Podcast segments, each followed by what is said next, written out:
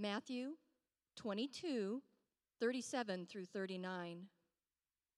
And he said to him, You shall love the Lord your God with all your heart, and with all your soul, and with all your mind. This is the great and first commandment, and a second is like it You shall love your neighbor as yourself.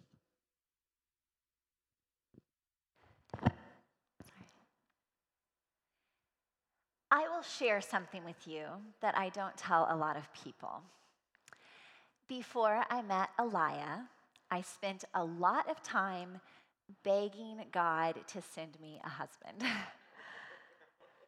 Soon after my college graduation, I moved up to Michigan to work at Andrews University in their development office.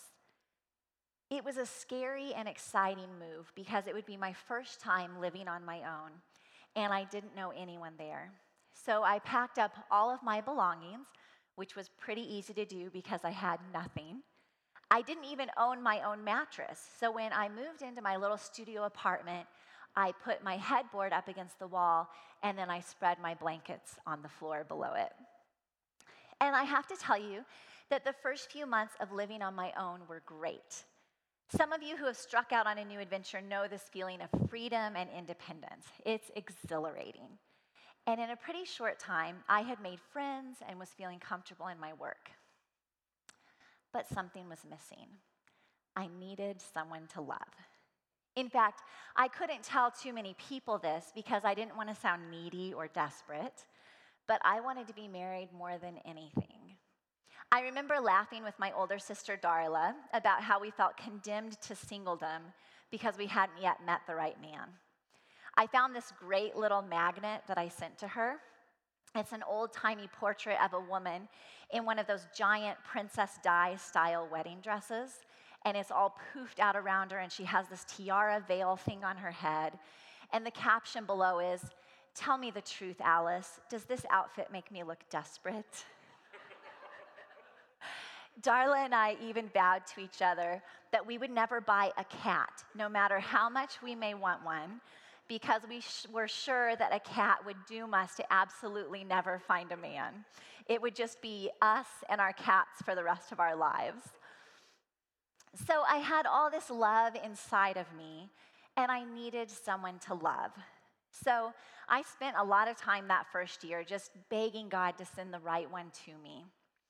I wasn't asking him to send someone to me so that I could be loved, but so that I could love him. It felt like all this love inside of me was just going to waste. And it's hard for love to exist and flourish in just one person. We all need someone with whom we can share our love. And I feel I should add that my desperation didn't come from a girl who was sitting at home by herself every night. I made myself go out on some dates. I think maybe a few guys even loved me, but it wasn't until I met Elia that I found someone who I loved, someone who I could love completely. C.S. Lewis, in his book Mere Christianity, says this about the Trinity. All sorts of people are fond of repeating the Christian statement that God is love, but they seem not to notice that the words God is love have no real meaning unless God contains at least two persons. So, if God is love, he was love from the beginning and throughout all eternity.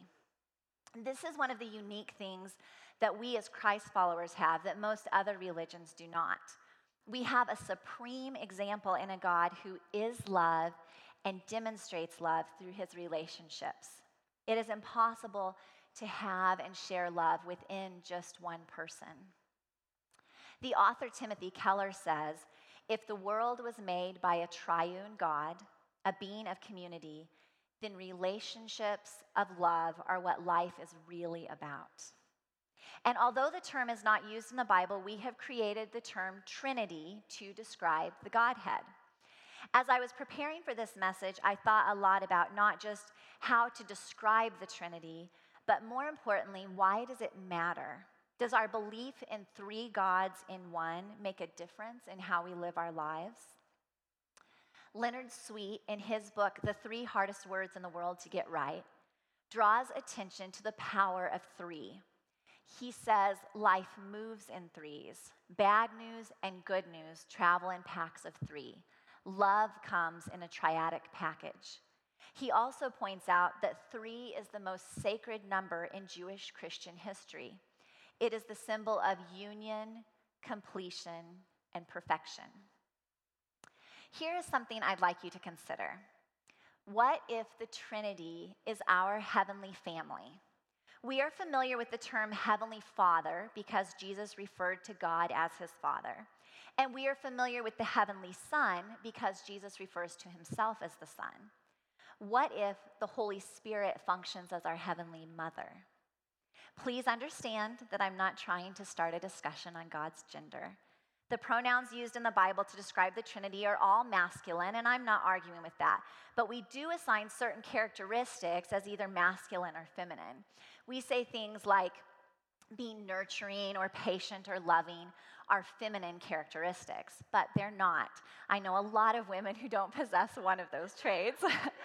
and these qualities transcend gender. So if you will indulge me for a moment, let's follow this thought of the Trinity being a heavenly family. Now, around the holidays, usually beginning at about Thanksgiving, we start to hear the term dysfunctional family a lot. And we all have those relatives who like to either create a lot of drama or sweep so much under the rug that there's a certain level of dysfunction in all families. And when we spend extra time together, this becomes highlighted. One of my favorite memes says, Someone stole my identity. They returned it to me after spending 24 hours with my family that even our imperfect earthly families give us glimpses of God's perfect love. So let's imagine the relationship among the Trinity as a functional family. They love each other so completely and are so in sync with each other that they function as one. And they all have each other's back, so to speak. God the Father is the provider and the gift giver. Some of you may have a gift giving dad my father was a truck driver for most of my life. This meant he was gone on the road all week and would come home on the weekends. When we heard his truck pull into the yard, my three siblings and I would rush outside to greet him. We were always glad to see him and have him home, but we also knew he would be bringing gifts. I have always loved office supplies. My dad knew this, and he would bring home these incredible things for me, like pins and stickers and truckers' logbooks. Incredible. God, the Holy Spirit, is perhaps the matriarch of the family. The Bible uses the term paraclete, which has been translated as advocate, counselor, comforter, or defender. Growing up, I was fortunate to have a mother who functioned as all of these things for me. I remember times when my dad would come down hard on us kids, and my mom would go to him and say, I think you're a little too harsh on that. Or I would call my mom from school and tell her something I was upset about, and she was immediately on my side. She would listen to my whole story and was always certain that I was right. She was and is my ultimate comforter and defender. God the Son is like our sibling, but not the one you argued with and maybe scratched and bit when you were growing up. He is your adult sibling, your friend, the one who would do anything for you. He is your brother who has a pickup truck and helps you move, even though you promised you'd stay put this time. He's your sister who comes over and does your dishes when you are completely overwhelmed with the new baby. The triune God then functions like the best, most functional family our minds can comprehend. He is our father, our mother, our sibling, our friend. All three deities reflect each other and defer to each other. God the Father wants us to look to his Son. Jesus came to earth to glorify his Father and says, The Father is greater than I. And Jesus, as he was preparing to ascend back to heaven, told his disciples that he must go so that he could give them something better, the Holy Spirit. He says in John 16, 7, But I tell you the truth, it is for your good that I am going away. Unless I go away, the counselor will not come to you, but if I go, I will send him to you. In a world where the traditional family is torn apart by death, divorce, and dysfunction, the Holy Trinity shows us love and relationship perfected. Since the Bible never uses the term Trinity or Godhead, we find ourselves at a loss trying to fully understand this three in one God. So let's look at what Jesus says about the members of the Trinity. First, about God the Father. Jesus describes him to us many times throughout the Gospels. People both then and now are hungry to know more about the Father and what he is like. And when the disciples asked Jesus to tell them about the Father, he says, If you have seen me, you have seen the Father. I think this is so interesting because it's easy to think of God and Jesus as almost opposite of each other. I tend to think of God as the parent, he's the disciplinarian and the rule enforcer, whereas Jesus is more like the grandparent, the one giving us candy on the sly and saying, Can't they stay up one more hour? In his book, Jesus of Nazareth, his message, his passion, Dr. Bill Johnsson says Jesus showed us a God who, contrary to what has often been taught about him, is trying to get us all into heaven, not seeking evidence of our failings that would keep us from his presence. Jesus told three parables, again, the power of three, to illustrate this point in Luke 15. The first is about the lost sheep. A shepherd has 100 sheep and loses one. He leaves the 99 to find the one, and when he finds him, he calls his friends and neighbors together to celebrate with him. Then there is the parable of the lost coin. A woman has 10 silver coins and loses one. She sweeps her house and doesn't stop looking until the coin is found. Then she also calls her friends and neighbors and asks them to rejoice with her. And finally, there is the parable of the lost son. A father has two sons, and the younger one becomes restless and asks for his share of the inheritance and leaves. He quickly spent everything he had and became desperate. He found a job feeding slop to pigs, and while he was doing this, he realized that the pigs were eating better than he was. The New International Version says he came to his senses. And then that's when he decided to go home and ask if he could become one of his father's servants. But you all know the ending to the story. When the father saw him coming, he ran to him and welcomed him home, not as a servant, but as his son. Then he also invited friends and neighbors to celebrate with him, and they feasted and celebrated the son's return. That's not the end of this story. The older son is angry when he learns that the father has killed the fatted calf for his brother who has squandered his fortune. In his book, Prodigal God, Timothy Keller says if the elder brother had known his own heart, he would have said, I am just as self centered and a grief to my father in my own way as my brother is in his. I have no right to feel superior.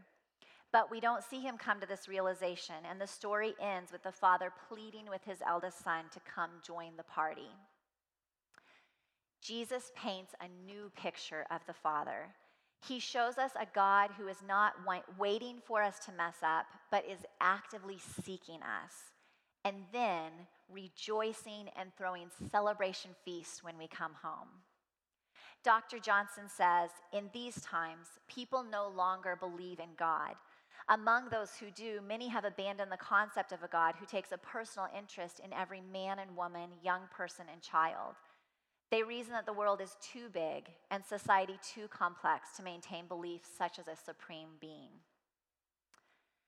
Through Jesus' actions and the stories he told, he was showing us that God the Father is very much interested in each and every person. The Father is a loving God who doesn't want even one person to be lost. So then, what does Jesus tell us about himself? When he was on earth, many recognized him as the Messiah and called him by this name. He, however, referred to himself simply as the Son of Man. Have you ever had the opportunity to choose a name for yourself? When I was a teenager, I traveled with my family out to the East Coast for my cousin Jeff's wedding. He and his fiance had planned all kinds of fun outings for the family while we were there, and one of them was laser tag. As some of you may know, when you play laser tag, you have to choose a name for yourself. So I'm in line to get my gun, and I hear the names that everyone is choosing. One of my cousins was Xena, like the warrior princess. One of my sisters was G.I. Jane. And I'm standing there in line, and I cannot think of a name for myself. So, being a young teenager with the terrible combination of both thinking I'm kind of cute and being terrible at flirting, I got an idea. And I go up to the counter to the guy setting up our group and I say, I can't think of a name. Could you choose one for me? And he looks at me completely emotionless and says, You want me to pick your name? And I keep it up. I'm like, Yeah, you choose something for me.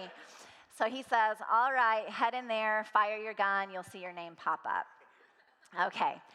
So I go in with my gun, and with great anticipation, you know, I'm waiting to see what's chosen. I see G.I. Jane pop up, and then Xena. And okay, here I go. I fire my gun, and I see there on the screen the words, do gooder. Not exactly what I was hoping for. Not when you want to be hot stuff, right? But that was my name, and for the rest of the game, I had to answer questions like, Who's do gooder? And then why did you pick that name? It was terrible. So, anyway, Jesus has no un- awkward uncertainty about who he is. And because of this, he chooses a name for himself that is actually far beneath him. He doesn't tell people he is the Messiah. He refers to himself simply as the Son of Man.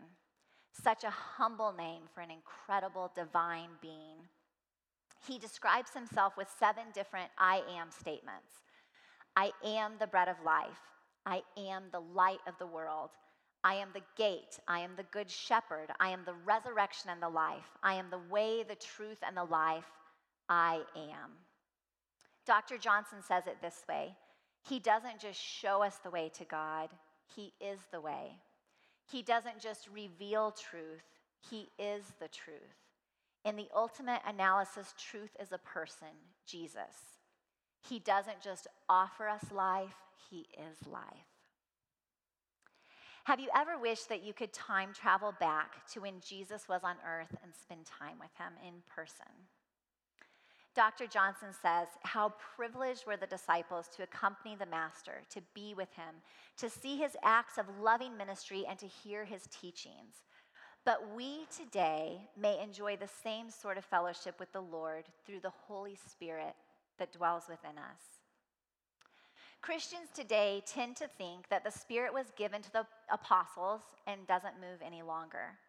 But there are multiple references in the Bible telling us that the Spirit will be given to everyone who asks. Acts 2:38 says, Peter replied, "Repent and be baptized every one of you in the name of Jesus Christ for the forgiveness of your sins, and you will receive the gift of the Holy Spirit." Jesus said, "I am the bread of life." He also said, "Which of you, if your son asks for bread, will give him a stone?" Another version says, if your son asks for fish, we'll give him a snake. Or if he asks for an egg, we'll give him a scorpion. If you then, though you are evil, know how to give good gifts to your children, how much more will your Father in heaven give good gifts to those who ask him? You see, both snakes and scorpions have been used as symbols for the devil beginning back in the Garden of Eden. So when Jesus gives this example, he is saying that when we ask for the bread of life, when we ask for Him, we won't be given a counterfeit. Our Father in heaven knows how to give good gifts. If we ask for the Holy Spirit, we will not be tricked and given the devil instead. Have you ever expected one thing and been given another? It's the worst, right? I like to make a cup of water for myself every night before bed. And most of the time, I don't drink it all before I sleep, fall asleep, but I like to have it. And my favorite one to drink from is this old black souvenir cup I got from the zoo about three years ago. It's black with a picture of Bodhi the elephant on the outside, and it has a black straw. So one night I filled it with ice and water, and uh, I took a big drink, set it on the nightstand, went to sleep, and then the next morning as I was getting ready, I reached for the nearly full cup, took a big drink. My mouth was filled with water, but I also felt something solid and that something solid started to move. So I spit the water out on the floor, and I see an earwig crawling away. For those of you who don't know what an earwig is, they are small bugs with horn like tails. And the worst part about this bug is that they like water and they like to crawl in small spaces like my straw. And because the straw was black, I couldn't see the bug hiding in there. I can't help but think of how awful it was to expect water and get an earwig when I hear Jesus talk about giving good gifts. When we ask to receive the living water that he has promised, he will fill us to the brim. He will not allow a counterfeit to deceive us instead. In Luke 10 19, Jesus says, I have given you authority to trample on snakes and scorpions and to overcome all the power of the enemy. Nothing will harm you. Isn't that incredible? I used to read this verse and think Jesus was telling us we could literally walk on top of snakes and scorpions and not be harmed. And of course, he can give us the power to do that too. But what he's doing here is breaking it down for us again using the same symbols of snakes and scorpions. He is telling us that when he is with us and the Spirit is in us, we have authority over demons. He is reiterating ask and it will be given to you. We believe the stories in the Bible where people were filled with demons, but we find it difficult to grasp the idea that we can be filled with the Holy Spirit. Do we not believe that this is possible? Is it because we fear we will too easily fall into the belief that we are inherently good? It is true that there's nothing good in us apart from God, but we need to get rid of our fear of the Holy Spirit. The Bible tells us very clearly that being filled with the Spirit is something we should desire.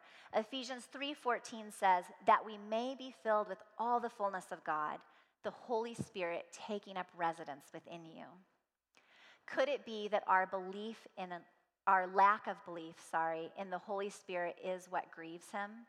Ephesians 4:30 says, "And do not grieve the Holy Spirit of God, with which you were sealed for the day of redemption."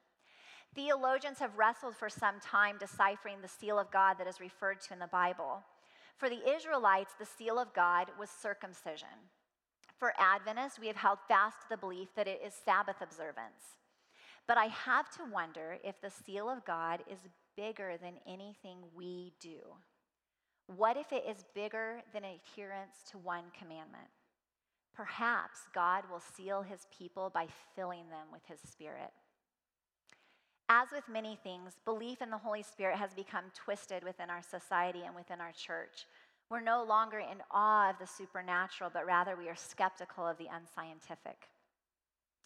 You may not have heard the Holy Spirit speak to you in an audible voice. I have not yet heard his voice, even though it is something I want very much. But I am certain that he is still speaking to people today. This is not something that was done away with in Bible times.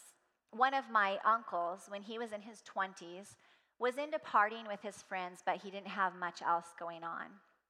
After one night of partying, he went out to his car and he just sat with his head down on the steering wheel. A wave of depression settled over him, and he just sat there wondering what he was doing with his life. He couldn't see past the present moment to anything better or more fulfilling. And it was in this moment of despair in the quiet of his car that he says he heard a voice call him by name. He lifted his head from the steering wheel, but so saw no one there. And then he heard the voice say, Everything is going to be okay. What do you think the Spirit wants to say to you? When I ask God to please let me hear his audible voice, I always ask with a bit of trepidation Will I be scared? What will he say to me? Will it be a reprimand or a command to do something I'm not ready to do? I don't know yet. I'm still waiting. But I wonder if God's Spirit wants to tell me the same thing. Everything is going to be okay. In the times when I'm overwhelmed by life and my own failures, everything is going to be okay. The media is saturated with statements saying we can only trust things that are scientifically proven. Yet it doesn't make sense to rely solely on scientific fact because that is ever changing. A new study comes out every day disproving yesterday's study. Chocolate is good for you, chocolate is bad for you. Eat fish every day, never eat fish, they are full of mercury. You know how it goes. And I find myself getting so caught up in this crazy world that I must remind myself that there is more. There is more than what we're discovering or proving. There is still the mystery of God that requires belief and faith. There is a God who wants to live in us, talk with us, and spend eternity with us. And this brings us back to the Trinity. Why does the Trinity matter? First, the Trinity is a complete three. In the simple existence of God in three persons, we see his perfection and completeness. Secondly, the three in one God is an example of God's infiniteness and complexity. I think this is one of the beautiful things about the Trinity. In the simple formation and existence of God in three persons, it's demonstrated how big He is. The concept of three in one boggles our finite minds, and we will never be able to fully understand this, not in this life anyway. And finally, the Trinity, God the Father, God the Son, and God the Holy Spirit, is a perfect example of love and relationship. Many of us in this life will never know the love of a father or experience what it is to be part of a healthy family. But the Trinity exists as a picture of the love God is and wants to share with us. This affects how we live our lives if we will look to God's perfect example to show us how to humbly defer to one another, build each other up, and love each other completely.